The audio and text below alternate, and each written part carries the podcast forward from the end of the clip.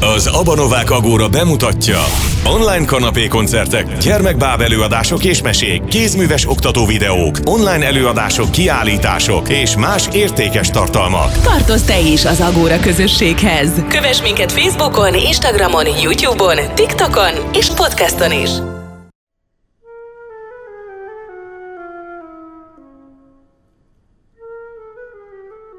Andrásiné Pocsai Juliannal Anyagok, Színek, Érzések című online kiállítását láthatják az Abonovák Agóra Facebook oldalán, sőt YouTube csatornánkon is. És most a művésznővel beszélgetünk a kitűnő kompozíciók között. Köszöntöm. Olyanná alakult ez a tárlat, amilyenné akár lakberendezőként is tervezte? Köszönöm szépen a kérdést. Azt gondolom, hogy így a végeredmény eh, egészen kellemes lett. Három különböző rész eh, lett kialakítva, három különböző témában.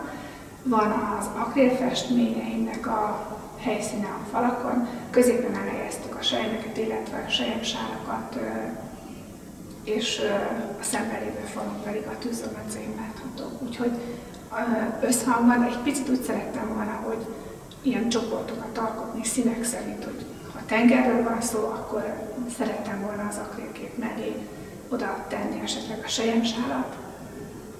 Ez itt-ott sikerült, de igazából az összhatás miatt egy picit fel kellett ezt a elképzelésemet rúgni, úgyhogy ami most jelenleg kialakult, azzal meg vagyok elégedve. Köszönöm szépen.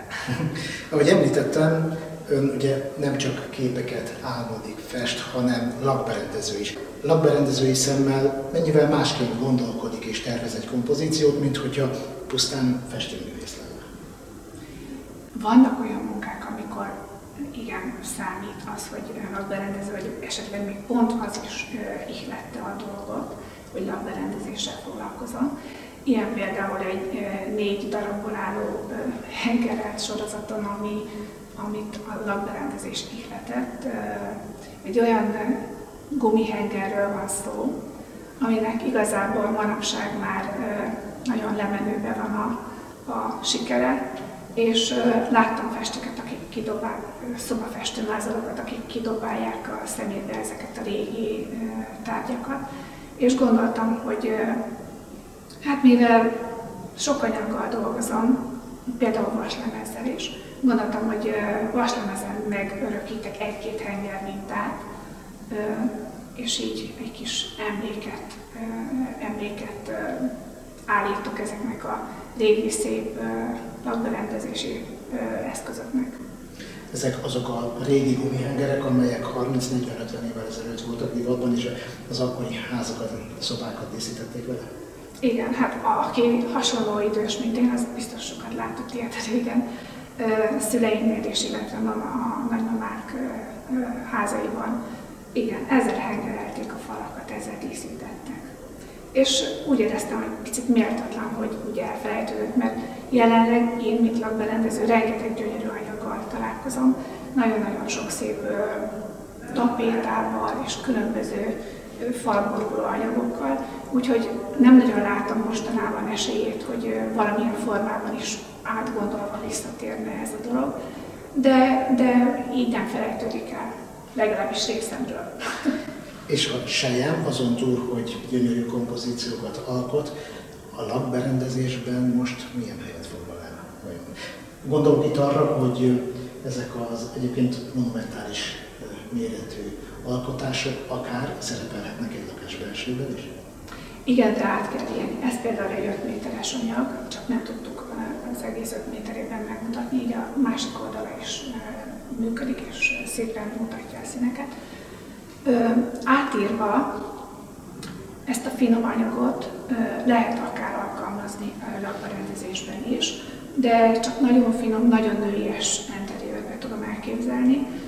Néhány ilyen kis fal dekorációs anyagot hoztam is ide a kiállításra, amelyeket föl lehet tenni falra, akár babaszobában, mondjuk kis babának az ágya, vagy a feje fölé, vagy egy szép női interiőrben, ahol esetleg visszaköszön valami hasonló színvilág, tehát így lehet fali dekorációnak is alkalmazni. És azt gondolom, hogy nem csak hölgyek otthonában, interjúrében kaphat fontos szerepet az utazás és az utazásairól készült képek. De nagy utazó hírében áll, ha szabad ezt mondanom, és már néhány előző beszélgetésünkkor szót ejtettünk erről, hogy mindannyiunk által irigyelt helyeken jár, és örökíti meg azokat képein. Igen, nagyon örülök, hogy, hogy ezeket újra élhettem, ezeket az óriási élményeket. Először is nagyon hálás vagyok, hogy így ilyen sok helyen járattam. Most, hogy van ez a vírusos időszak, most igazán érzem, hogy tényleg nagyon szerencse, hogy így, így alakult, és nagyon köszönöm ezt a sorsnak.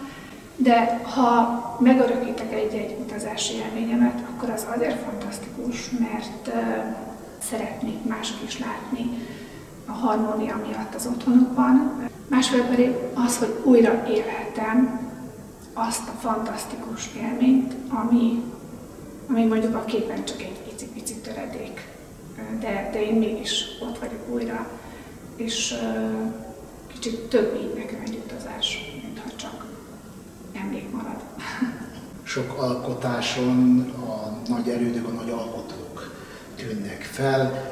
Szász Endrétől kezdve Frida Kahlo át látom jó néhány nagy művészt. Tűzdománc 3D-s arcépítést tanultam egy orosz művésznőtől, akinek szintén csak nagyon hálás lehetek. Bevezetett egy-két olyan rejtelembe, amit azért nem nagyon szoktak elárulni. És kezdtem arcokat festeni, és gondoltam, hogy nem csak úgy kéne arcot és portrét készíteni, hogy csak úgy gyakorlatképpen, hanem gondoltam, hogy akkor már örökítenék meg egy-néhány művészt a kedvenceim közül. Most legutoljára például Munkácsi Mihályon dolgoztam, illetve Csontvágyakhoz Katti Vadalon, és ebben az az érdekes, hogy ugye ez rézlemezen vagy vaslemezen történik, és lehet, hogy egy kicsit még nehezebb Mi pedig mutassuk meg talán egyenként azokat a képeket, amelyekre a legbüszkébb, amelyekhez talán egy-egy érdekes történet fűzik.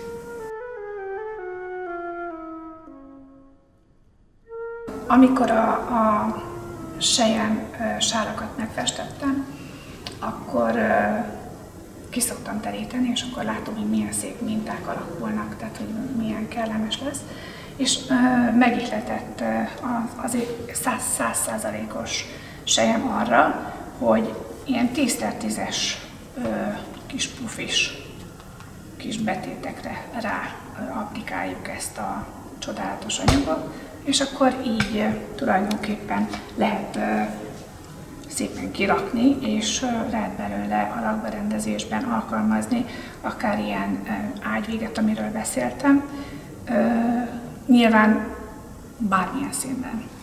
Ez a tűzamánc alkotásom az egyik kedvencem. Ő van legalább 18-szor, 20-szor kemencébe téve, 820 fokon égettem ki. Amikor ez az alkotás készült, akkor egy orosz nagyművész segítségével készült, úgyhogy biztos azért is ez ilyen nagyon kedvenc.